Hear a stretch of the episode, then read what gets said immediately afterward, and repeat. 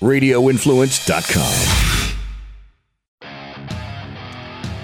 Well, here we are. Welcome back as the month of March proceeds, and great to be with you once again on the only digital radio show that is devoted exclusively to underdogs in college basketball. Oh, the madness, the mayhem of March getting good as we're now down to the Sweet 16 at the time that we're talking and getting ready for the weekend. Elite Eight games on the weekend, and then we will know the Final Four by Sunday night about 9 or 10 Eastern Time we will know the four teams that are headed to San Antonio. I am your somewhat capable host. He is our analyst, our expert, senior handicapper, VegasInsider.com. Kevin Rogers back with me. Good to be with you. Is your bracket ailing like mine and like most of America's? Good to be with you. I had UMBC, Nevada, Loyola, Chicago, uh, you know, making it out. Uh, what are you talking about?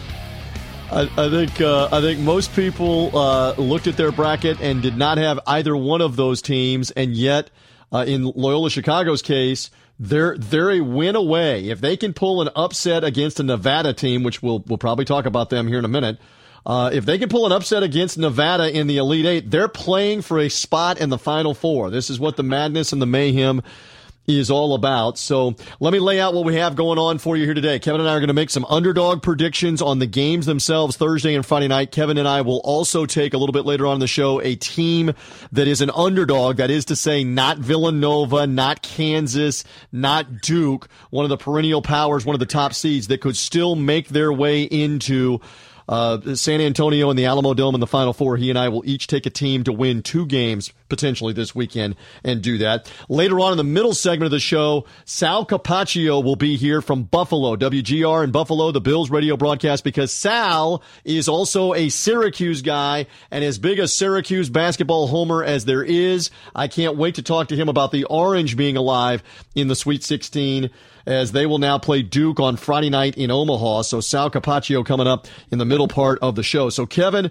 let's begin with all the upsets and the mayhem. Let, us begin with your thoughts. It's been a few days now on Virginia being beaten by Maryland, Baltimore County. History, my friend. We've never had a 16 seed go ahead and knock off a number one seed. It happened the other night your reaction to it, the magnitude of the upset. We finally now, for the first time ever, have seen it happen since the field had advanced out to 64 teams in a one versus 16 setting. We, we've never seen it. We now have seen it. What are your thoughts? Oh, a couple of things on this. Number one, I didn't think we'd ever see a 16 beat a one. Seriously, I thought there was too big of a talent gap between the one and the 16, and I never thought we'd see it. And I know it's crazy to say never, but it was what 150 and 0 or whatever the number was. I don't have off the top of my head, but a couple thoughts on this. Number one, that I believe Virginia got screwed in this deal. Okay, why? They should have got one of the play-in teams if they were the number one seed overall. But they shouldn't have had to play, in a sense, what we saw was the best 16 seed out of the four, or I guess out of the six 16 seeds. I understand. Right, right, best, right. Yeah, they should have played a team that had to go to Dayton and then go to Charlotte. They should have had to have that. So that's my number one thing with that. Now, that being said, it just goes to show you defense doesn't win championships. Doesn't matter how good defensively Virginia was, they can't score. Doesn't matter. And UMBC shot lights out, and they were great in that game. And it's a great win. It's a great upset. It is the biggest upset in college basketball history because we had never seen a 16 beat a one. But at the same time, I think we had talked about all season long that we just didn't know who would be at this point because there's so much parity. And I think the talent gap in college basketball has closed that because you don't have – the Duke teams of years ago, where you had Laettner and Grant Hill and Bobby Hurley, and you had these guys there for four years, that that sustained. When you have these teams that are together for like a year or two in the major power conferences, they are bound to lose to teams that have veteran type, you know, teams or they get transfers in. And again, I've said this for so many years, TJ, that the reason why we get so shocked is we never see UMBC on television. We never see Loyola Chicago on television. We keep seeing the same teams over and over again. So if anybody, God forbid, it's not Duke or North Carolina, comes out of the woodwork and gives them a battle, we say, wow, we didn't know this. We just don't see them. That's the difference between this right. and the NFL, let's just say, where you know every team, regardless of it. You know who they are. You know who they are the NBA. But college, you don't. So that's why we're so shocked by this when we see a team like UMBC beat Virginia.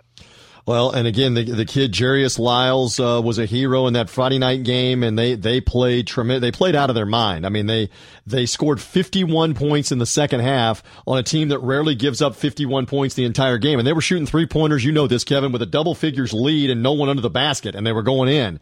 Uh, they were just killing Virginia with dribble penetration throughout the game. What a great performance! And, look, um, I re- I realize Virginia had a fantastic season. They only lost twice the entire year.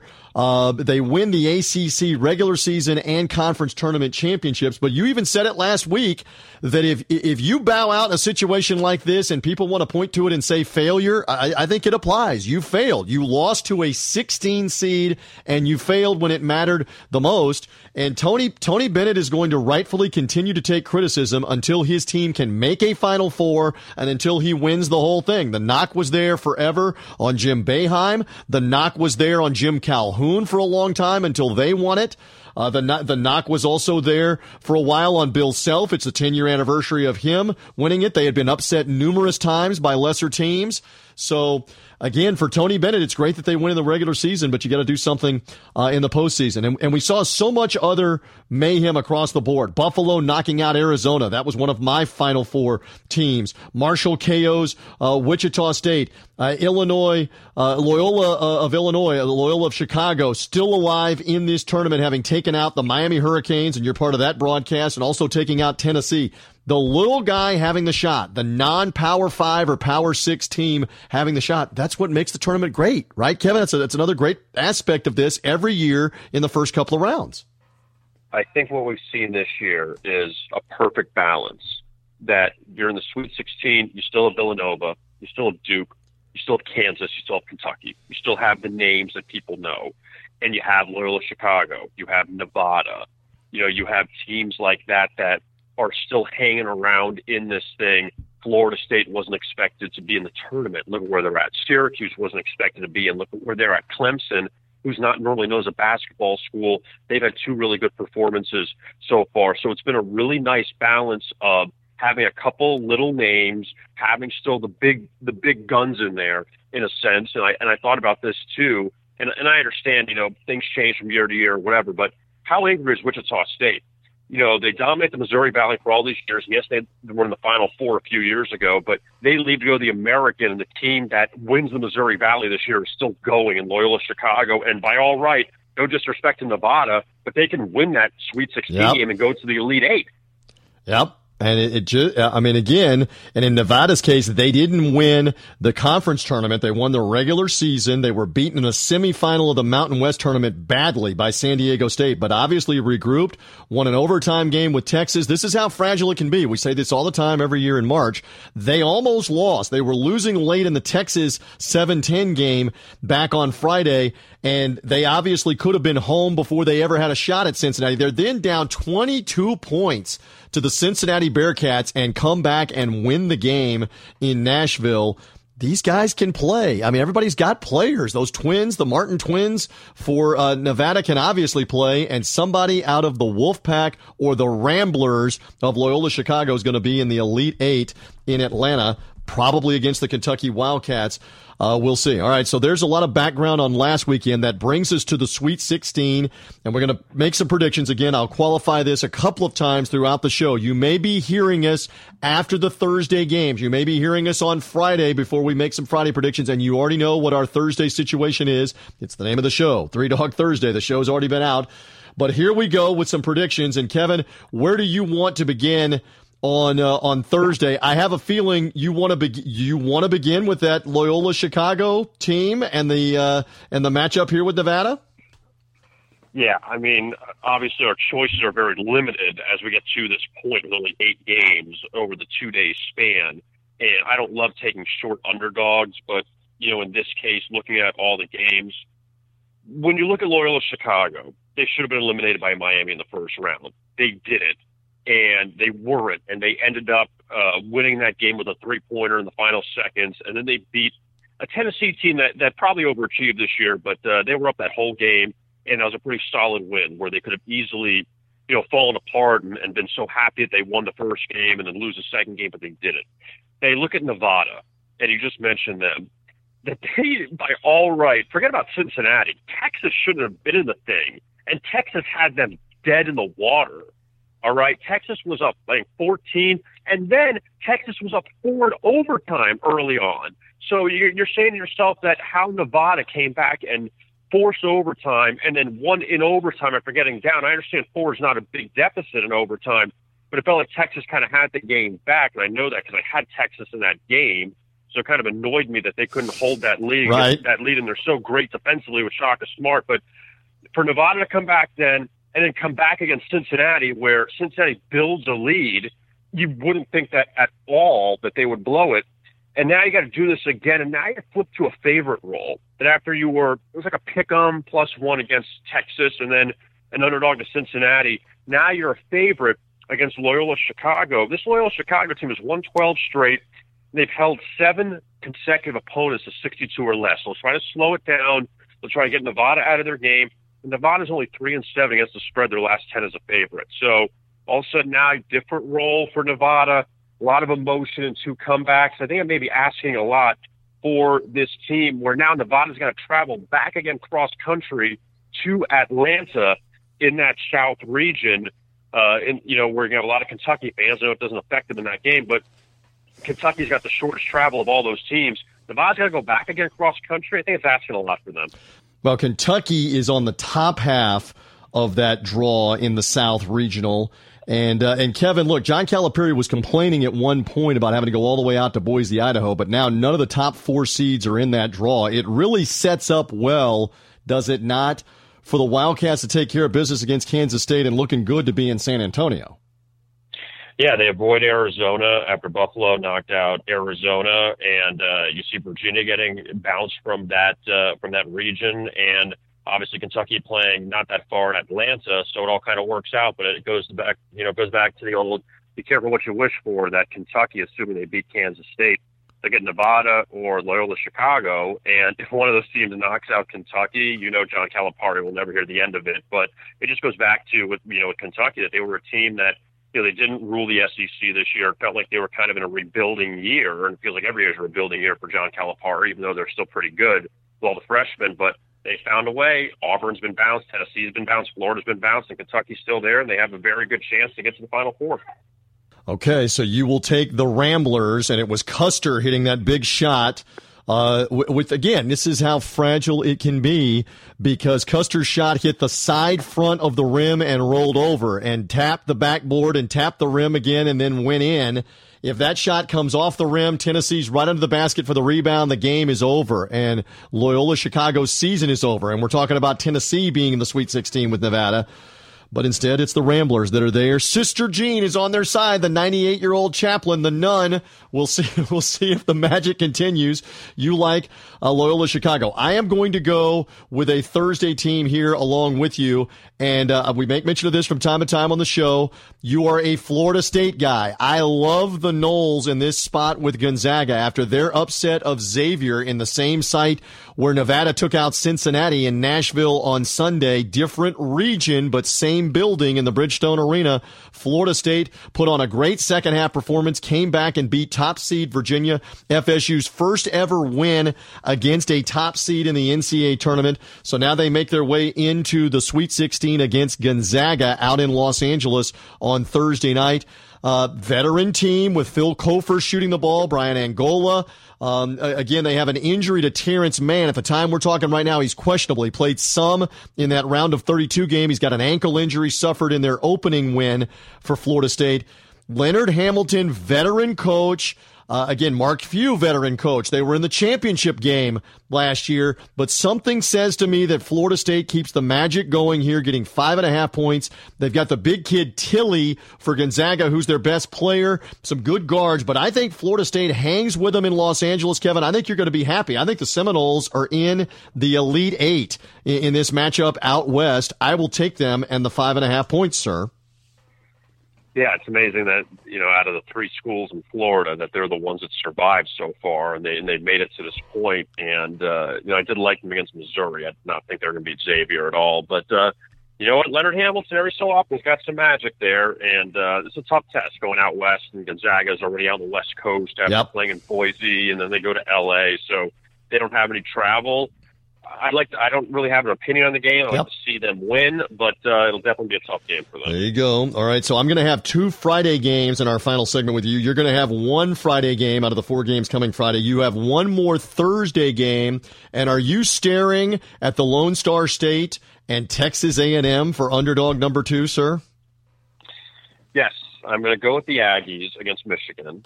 And, uh, you know, you look at this Michigan team that a lot of people, I think, want to pull for them because Michigan's a national name. And, uh, you know, they, they beat Houston last week at the buzzer, and now they face another Texas team at Texas A&M, a team that totally underachieved to start SEC play. And they somehow got it together. They were a top four or five team last year, and just you know injuries, suspensions. It just took them a little while to get going uh, this year, but they've got it going. They they really do, and they're playing well. They're getting three points against Michigan, and you know Texas A&M. A lot of people will say after they just beat North Carolina, they just destroyed the defending national champions. That oh well, you know they're they're going to come back to earth now, but I say why not? You know I, I think that they can continue this you know, this is a team that had some close losses in SEC play that would have helped bolster the record a little, a little bit more. And I think they've just been flying under the radar. And, uh, you know, this Michigan team who picked up the two wins off the, you know, the bye week in a sense that they had after the Big Ten tournament, you know, and it didn't screw them up at all that they kept, you know, winning. But I think here, Texas A&M, they got some good momentum here. And I think that they can continue to beat Michigan. Well, and again, we go back to moments that, that make the tournament and keep teams alive. How in the world did Houston not guard the inbounder with two and a half seconds left and let Michigan throw the ball unmolested to midcourt and then throw the next pass for the three point, 28 foot, 30 foot bomb to beat Houston in the opening round as Michigan did.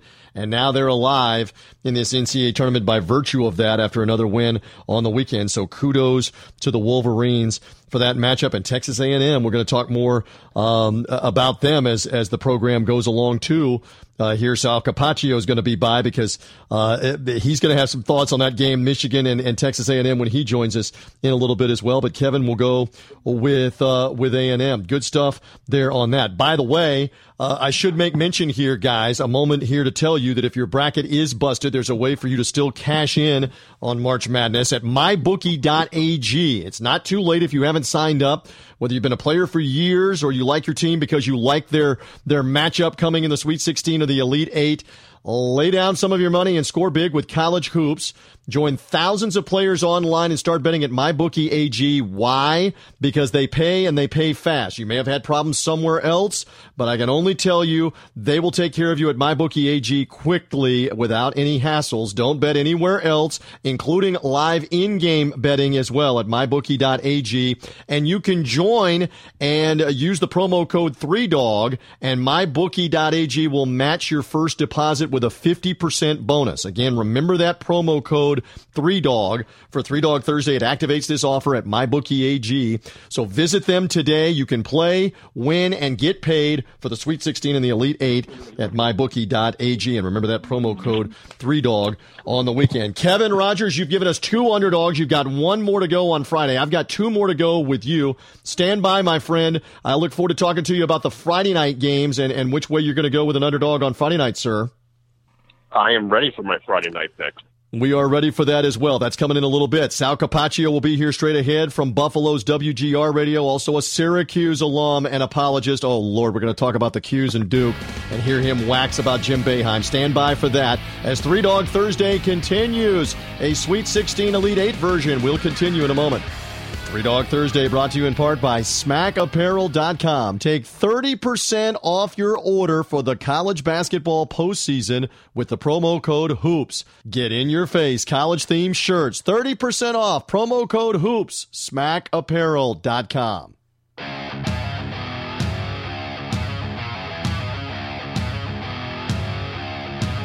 The dogs are barking. Who will get it done this week? Three Dog Thursday now continues. Here again is TJ Reeves.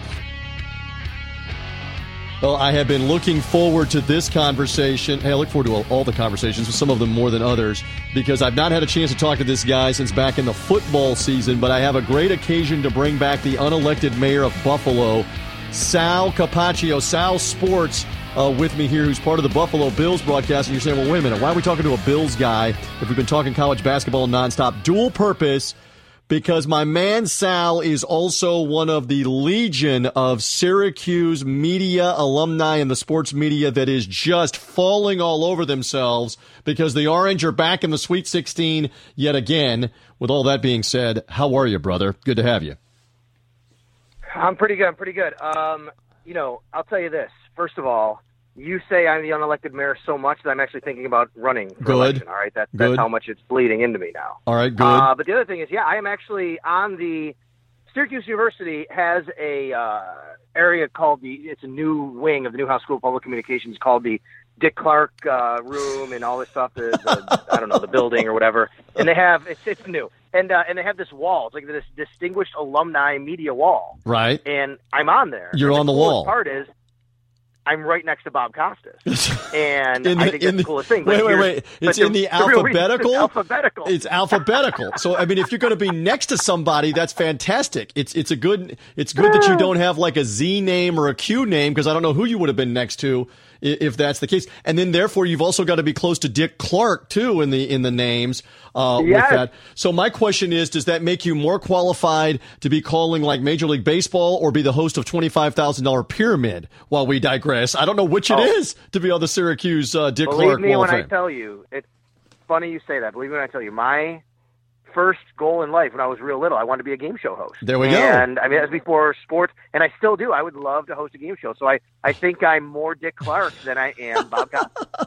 I love Sal Capaccio, and I promise we'll talk Syracuse and a possible upset of Duke in the matchup coming up in Omaha, Nebraska in a couple of moments. While I have you here, the Buffalo Bills traded away Tyrod Taylor. I know you and I were talking during the football season when the Buccaneers, who I'm affiliated with with their broadcast, and you're with the Bills broadcast when they played each other, and Tyrod and the and, the Bills came from behind and won. And you and I were talking off the air. Is he going to be the long term solution? Well, we now know the answer. They've traded him uh, to Cleveland. Uh, Sal, what do what do you make?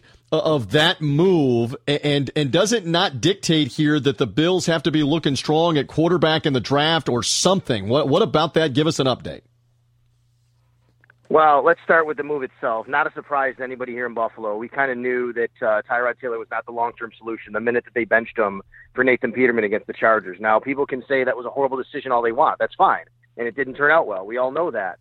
But, you know, if you're having trouble in your marriage and you go outside your marriage because you think you found something better, well, if that thing you found isn't better, it doesn't change the fact you're having trouble in your marriage. I think that's the analogy for the Bills with Tyrod Taylor. Uh, they went to Nathan Peterman. It didn't work. It didn't change the fact that they felt they really needed to upgrade at the quarterback position and get more out of the passing game. Look, they were willing to bench him for a fifth round rookie who had never started a game in the middle of a playoff race. That should tell you right there that they were fully intending on moving on from him this offseason. The question was, how would they do that? Via trade or via release? And when would they do that? If you would have told us a couple of Friday mornings ago, TJ, if you would have called WGR and said, I think the Bills are going to get the 65th pick overall for Tyrod Taylor today from the Browns, we would have laughed at you and hung up the phone. It's an amazing deal for them. This is a guy who was not going to be on their roster in 2018, and they get the first pick of the third round for him. I wish Tyrod well. I think he's uh, he's got a lot of great qualities about him, but the fact is he could never carry a team from the pocket like quarterbacks should be able to, and the Bills needed to do that. And that said, they are going to draft a quarterback in this draft. They're going to draft one high. They've already they've they've they've been planning this since last year, with or without Tyrod. They made the deal with the Kansas City Chiefs to get an extra first last year when they moved down. Then they traded away Sammy to get a second. Then they traded away Ron Darby to get a third. They have two picks in the first round, two picks in the second round, two picks in the third round. They've already used one of those in a player, Cordy Glenn, to move up to number 12. And now I think they're going to move up into the top five, maybe number two with the Giants to select either uh, Josh Rosen, Sam Darnold, or Josh Allen. Really, you could see the Jets um, or or someone being willing. I mean, not the Jets because the Jets have moved up to three to take their guy. You could see the Giants helping out the Bills here at two when they need a quarterback themselves. It'll be very interesting uh, if that's the case.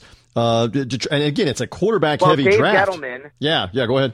Dave Gettleman is the GM of the Giants. He was Brandon Beane's boss in Carolina. Brandon Beane is the GM of the Bills. They have a working relationship. They have a good relationship. I believe that they've had a framework or a discussion in place to get to a deal. I think it's interesting the Jets didn't go to two; they only went to three.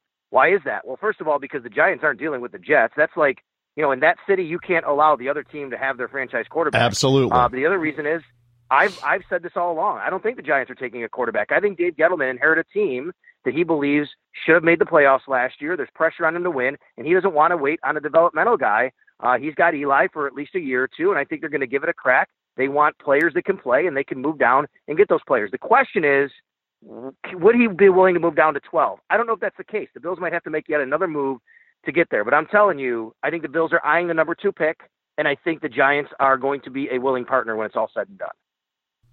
Interesting from Sal Capaccio. Love Sal and his work with WGR Buffalo, Buffalo Bills radio broadcast. All right, enough about the football and the football off season.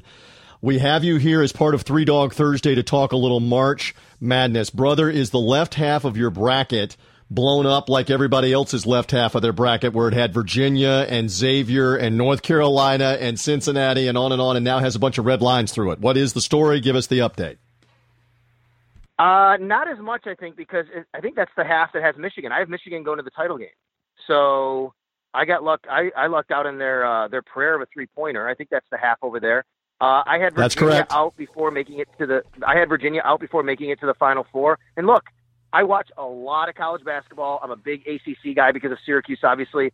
And every every year, I love Virginia and I love Tony Bennett. But the fact is, when they play a team that's more athletic than them, that can speed them up a little bit, they don't have the horses to come back, and that's why they got crushed by Florida last year, as you know. I mean, because of that. And I know they played. They didn't play a real hurry up team, but they played a team that had good guards that could control some pace, and I think that's what hurt them against UMBC. So I knew that that might happen. Um, I'm surprised. I think Kentucky now has a easier road, obviously, with what happened there. But uh, you know, I, I don't think Kentucky is nearly what they usually are with John Calipari. But now here we are sitting with them right there, and now you have obviously uh, Syracuse with a couple of monster wins to get in position in the Sweet 16, and they're going to have to take on a, a super, super talented Duke team. All right, so let's pick up on that point.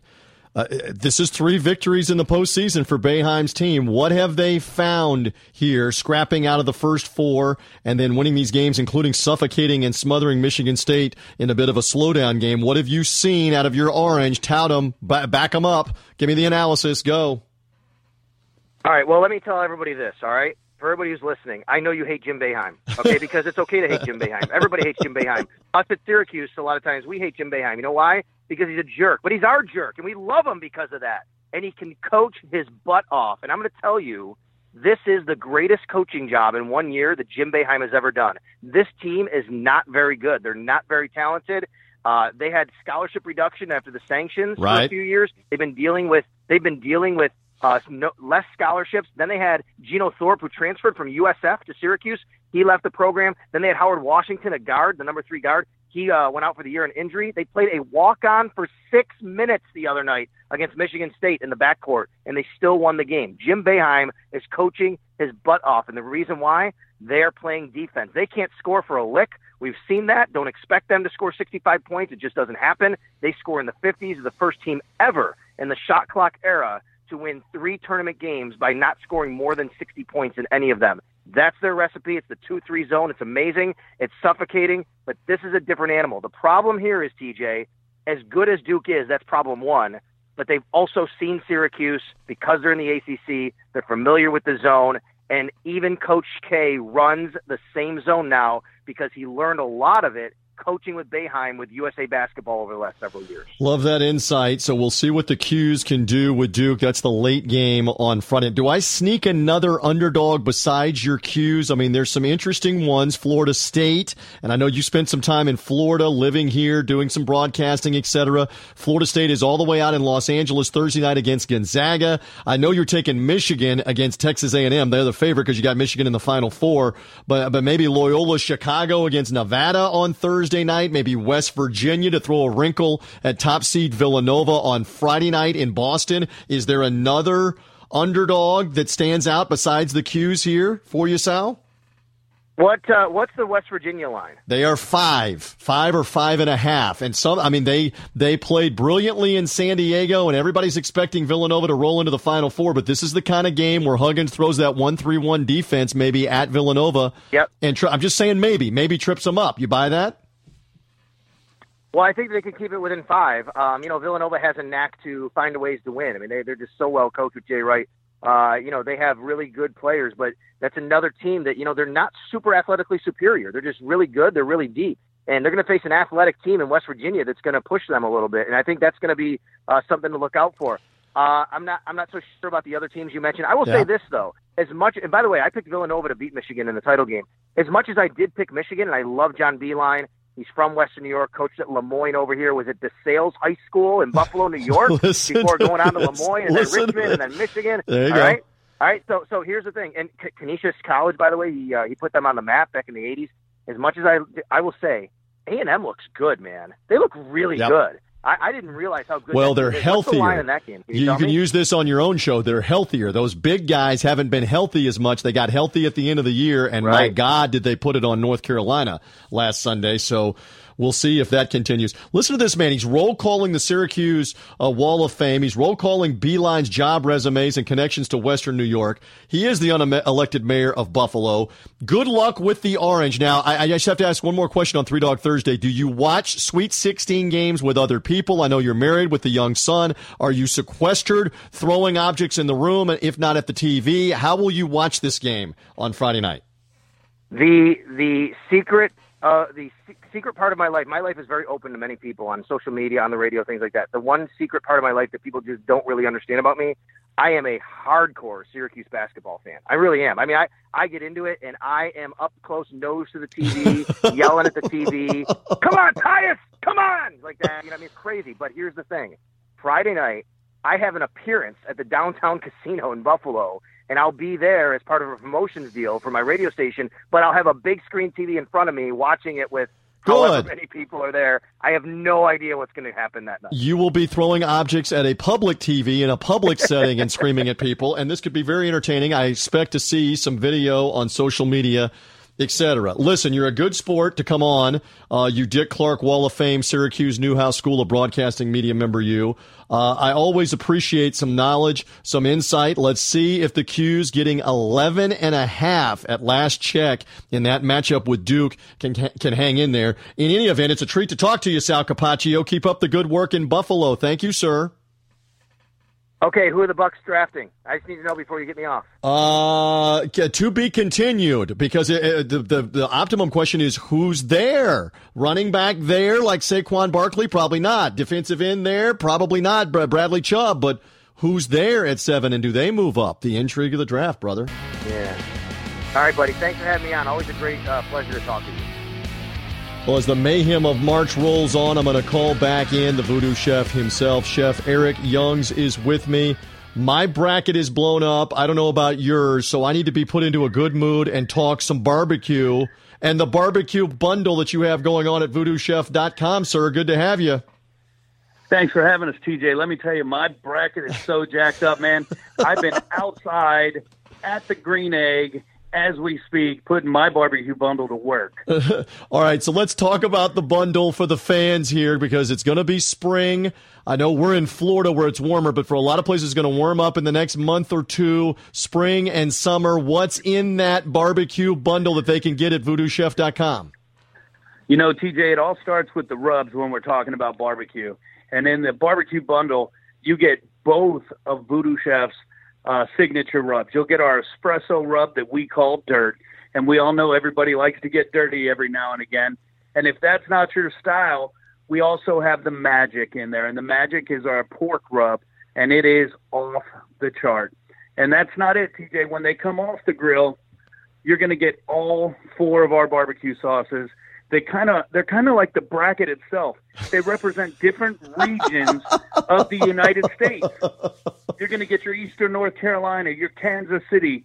You're going to get your Southern style mustard barbecue sauce, and my personal favorite, the Bama Q. Oh, my mouth is watering just listening to this. Again, it's the barbecue bundle. Tell them how and where they find it, Chef Eric. TJ, it's real simple. www.voodoochef.com. Click on the product link, and it'll take you right to the top of the screen where the barbecue bundle is available. And only for the mayhem of March, you're saving a sweet $16, which is over 25% of the retail price. Again, we'll say that again. If you were buying these items, the sauces and the rubs a la carte, you would be paying at least $16 more buying them item by item. So the bundle is going to save them at least 25% on it. We love that. Over 25%. Over 25%, TJ. It's a great deal, TJ, and it's only available at voodoochef.com. All right. So once more, the barbecue bundle voodoochef.com under the products. Chef Eric, we're ready for more hoops this weekend, and we're ready for barbecue coming soon with that barbecue bundle. Thank you. Thank you, TJ. I hope your bracket tightens up, my friend.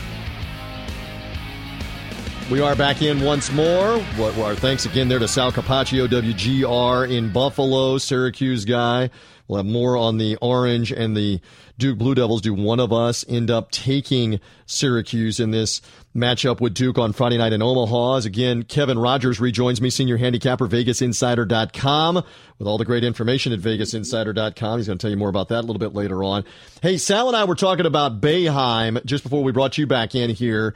And uh, it, it, leads me to this with the Sweet 16, the Elite Eight, Final Four on the line. How much do you value Mike Krzyzewski, who's, who's basically in a class by himself in terms of national championships, Final Four appearances, especially among coaches that remain in the tournament? But Boeheim is in a category of great Hall of Fame coaches. Jay Wright, obviously perennially now, has been a number one seed national champion coach in the Final Four. John Calipari, same thing. Final Four with different programs at UMass and Memphis and national title with Kentucky.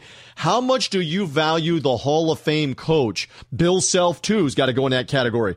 How much do you value him, Kevin, in these in these matchups when we see these games this weekend? How much of a difference does it make?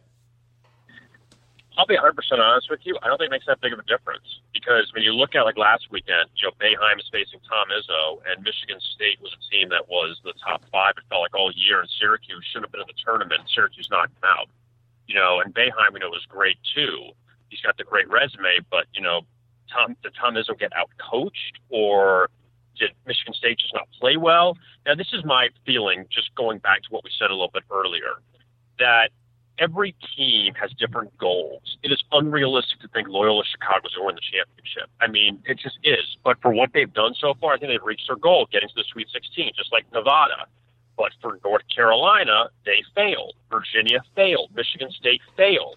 You know, and I think that once you get to this level, the Sweet 16, then the Elite Eight, that, you know what, if, let's just say, you know, uh, if Villanova plays Kansas, okay, like in the Final Four, one of those teams loses, is Bill Self not a good coach or Jay Wright not a good coach, or they just played a really good team? You know, of course, so not. Things, we agree. Yep, we agree. You know, look, it looks. You know, I guess the thing with the champ, I used to value them a lot more than the championships, but then you realize that just don't get eliminated early. You know, don't get bounced early if you're supposed to go far. But if you get to the Sweet 16 and Elite Eight a lot, you know what? Bo Ryan was really undervalued, and that guy went really far in the tournament a lot at Wisconsin. So I just think that, you know, is he not a good coach because he hasn't won a championship?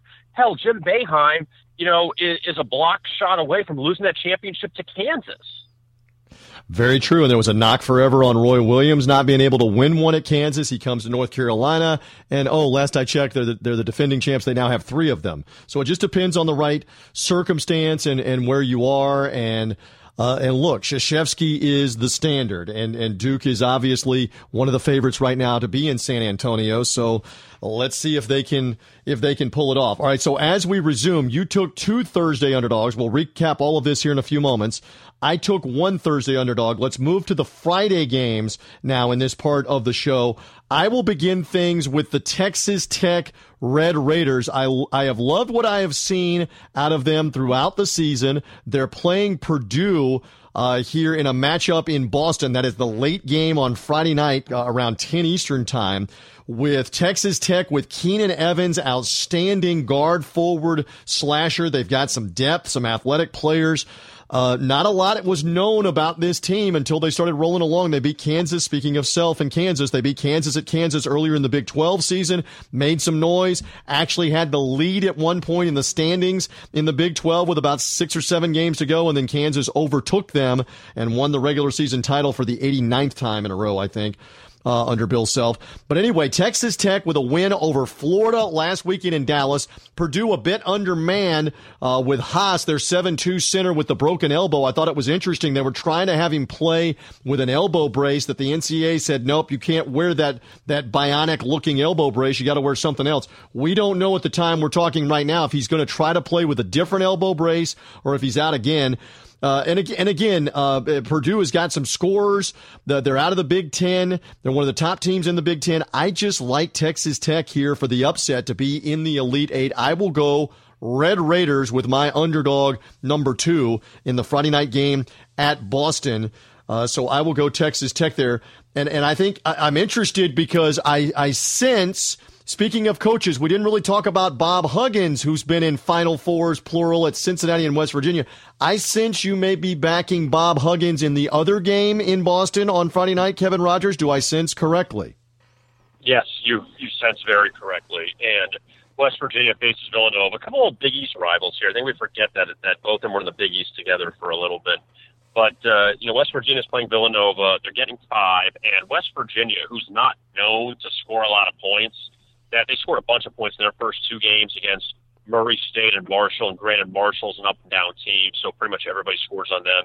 But West Virginia scored 85 and 94 in the first two games of the tournament, so that's a positive sign for them.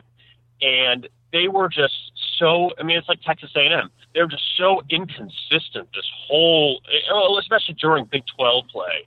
And there were games they lost to Iowa State and to Texas at the end. You're kind of saying, like, what is going on here? You know, they lost to Oklahoma State at home. But I still think that West Virginia, if they could find a way to slow down Villanova, who really wasn't tested in the first two rounds, they, they got Alabama in the second round. Alabama, you know, they had a nice win over Auburn in the SEC tournament, and uh, Alabama also picked up a first round win as well. But Villanova was bounced early last year against Wisconsin in the second round. And, you know, for the Wildcats, this is not a big time number, but they're four and four against the spread this year as a favorite of eight and a half or less.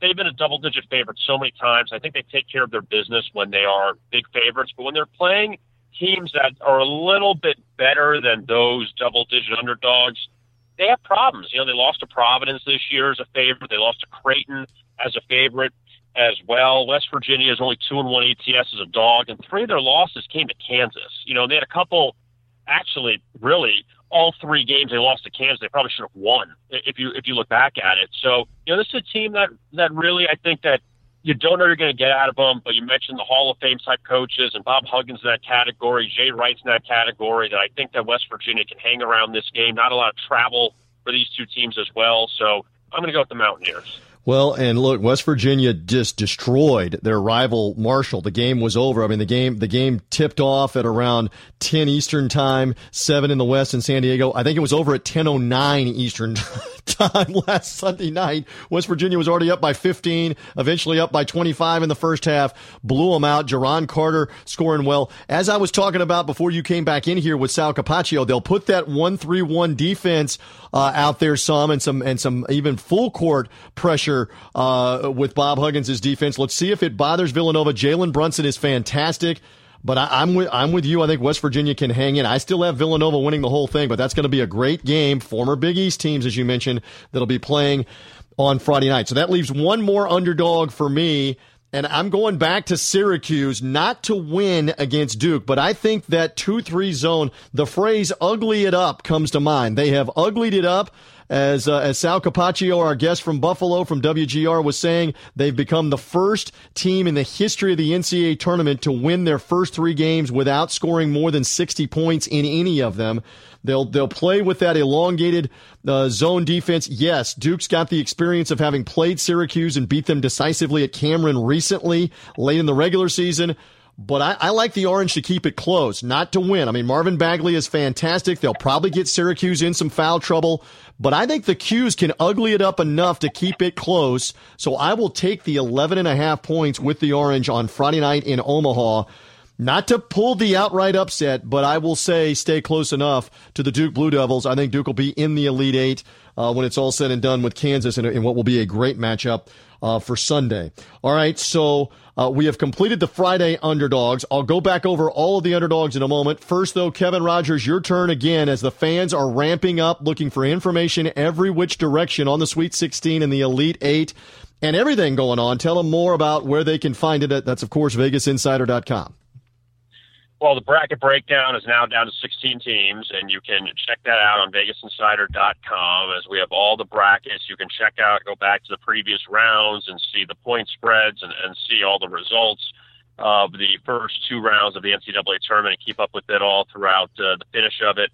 And yeah, we only have uh, you know a couple weeks left with this tournament, and then the focus shifts over towards the end of the NBA regular season, NBA playoffs, NHL playoffs. Major League Baseball begins next Thursday, which is amazing that it's already here. They've already played their 50 spring training games, and then they're going to play their 162 games in the regular season. So all of that is there, and uh, like I say, no football, but a lot of other things going on, and you can follow us always on Twitter at TwitVI. And you can follow this man as well at VI Rogers. I should also interject too that in the golf world, and there actually is betting on golf, etc. Kevin, you know this already. Tiger Woods was over 50 to 1 to win the Masters back late last year. At last check, he's right around 6 or 7 to 1. You can read more about Tiger, his successes, etc. All the different uh, props and bets on the Masters, etc. You can go check all of that out at VegasInsider.com. It's wild. He hasn't won yet with these tournaments in Florida, but he's been close. He's been in and around the winner's circle with that. Tiger back at 42 years of age with another back surgery. We'll see if he can hang in uh, as well. We'll see if we hang in. Again, to recap our uh, Sweet 16 underdogs, and again, you may be listening and already know what happened on Thursday. We're doing this in advance of Thursday. On Thursday night, Kevin has got Texas A&M in the matchup with Michigan and Loyola of Chicago for the upset with Nevada. Both of those as a one and a half point line at the time that we're talking. Kevin also likes West Virginia Friday night with the five and a half points against Villanova. I took Florida State on Thursday night in Los Angeles in the West Regional with Gonzaga getting five and a half points there against the four seed. I like Texas Tech against Purdue to get the win and the upset in that matchup in the East Regional in Boston on Friday night.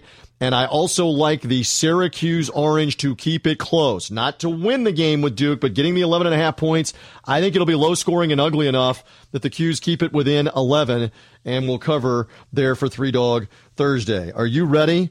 For uh, eight more games coming Thursday night, Friday night, and by this time next week, we will know who the final four is. Kevin Rogers, you ready to go? Am I ready? I guess so. I mean, uh, after last week, I can't wait to see what's going to happen I think what we're waiting for is whoever comes out at Loyola Nevada game. I think the entire country will be the biggest fans ever of that team against Kentucky, assuming Kansas State doesn't beat them.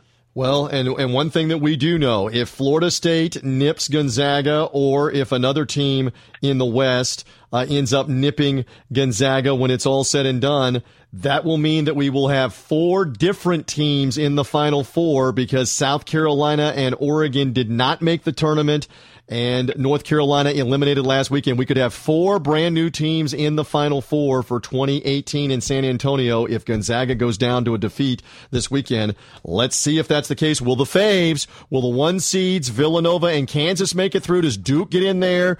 Or will we jumble it all up? Will Calipari and Kentucky take advantage of their easier draw that they have in Atlanta? We haven't talked a lot about Calipari and Kentucky. There's another Hall of Fame coach. Let's see if they make their way through, or will it be a surprise team uh, in Atlanta. We'll find out. Kevin, great work. Enjoy the basketball. Thank you, sir.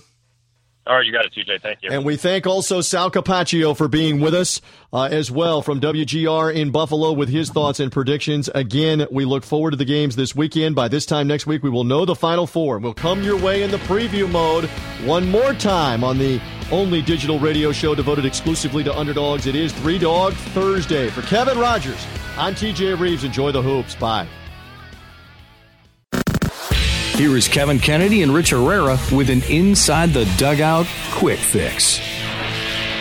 Uh, we heard that during the ball game that he got three uh, three at 75, and I was a little I was a little bit surprised at the AAV, uh, a little bit. You know, the years didn't surprise me, but um, the AAV surprised me just just a touch. He got what about four more million per year than uh, than Yu Darvish, right? What it right. turned out to be. but a shorter contract. And Skip, I'm not going to tell everybody I really do know what I'm talking about, but we called it on the podcast that listen, you're going to get a shorter contract, but the owners are going to have to kick in the cash. They're going to have to pay you more on the AAV and not be able to hide it over a longer contract. And yeah, Arrieta's Arrieta's contract is, I think, what we're going to see the new market in baseball be. You uh, you actually you did indeed say that. You said that he's going to get a shorter contract and more than Yu Darvish. So you were right on. I guess I really shouldn't be surprised because that's the going rate today. Inside the Dugout with Kevin Kennedy and Rich Herrera can be found on iTunes, Stitcher, TuneIn Radio, and RadioInfluence.com.